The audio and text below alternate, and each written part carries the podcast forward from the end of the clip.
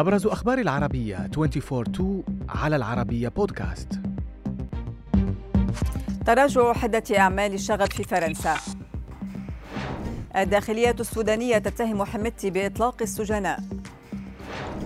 تحذيرات من خطر النفايات الطبية في العراق.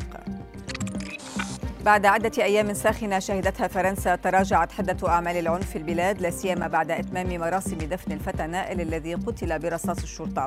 وزارة الداخلية الفرنسية كشفت أن وتيرة أعمال الشغب في أنحاء البلاد تراجعت الليلة الماضية في حين انتشر عشرات الآلاف من أفراد الشرطة في مدن عدة مشيرة إلى أنه تم إلقاء القبض على أكثر من 700 شخص الليلة الماضية أي أقل من اليومين السابقين.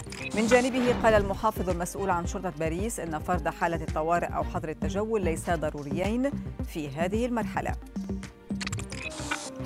في السودان وبينما تستمر الاشتباكات بين الجيش وقوات الدعم السريع في العاصمة الخرطوم ومناطق أخرى تجددت الاتهامات المتبادلة بين الطرفين. آخرها كان اتهام وزارة الداخلية السودانية للدعم السريع بإطلاق سراح سجناء لنشر الفوضى.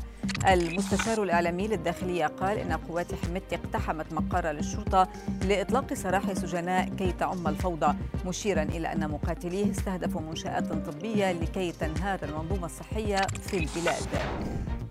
فيما لم تعلق قيادة الدعم السريع على هذه الاتهامات حتى الآن. من السودان إلى العراق حيث أطلقت وزارة البيئة تحذيرات من تراكم أطنان من النفايات الطبية في البلاد والتي تعتبر من أخطر الملوثات البيئية.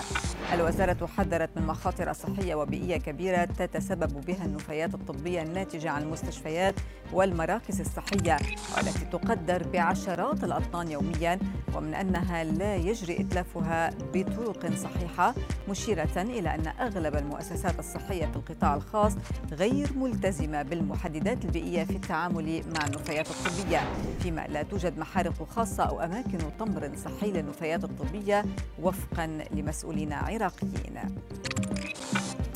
تحذير من نوع آخر أطلقه تقرير لمكتب التدقيق الوطني البريطاني من تحول 24 ألف مدرسة في بريطانيا إلى قنابل موقوتة تهدد صحة الطلبة والمدرسين بسبب وجود مادة الأسبستوس في تركيب مبانيها رغم حظر استخدامها منذ عام 1999 التقرير حذر من أن تلك المادة تتسبب بورم الظهارة المتوسطة وهو نوع نادر من السرطانات التي أصابت نحو عشرة ألاف تلميذ ومعلم بين عامي 1980 و 2017 وفقا لصحيفة ديلي ميل حيث أن مادة الأسبستوس تطلق أليافا سامة في الهواء عندما تتضرر أو يتدهور حال المباني التي التي تستخدم هذه المادة وبالتالي تتسبب بأمراض خطيرة عند استنشاقها.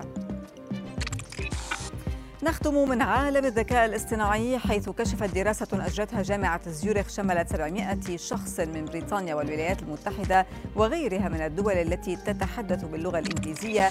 كشفت أن هؤلاء الأشخاص واجهوا صعوبات في التمييز بين تغريدات الذكاء الاصطناعي والتغريدات البشرية. الدراسة أضافت أن النتائج توضح القدرة الهائلة للذكاء الاصطناعي كمنصة ChatGPT مثلا بأن تقوم بتوفير المعلومات لمستخدمي شبكات التواصل الاجتماعي أو تضليلهم بصورة أكبر مما يمكن أن يفعله البشر.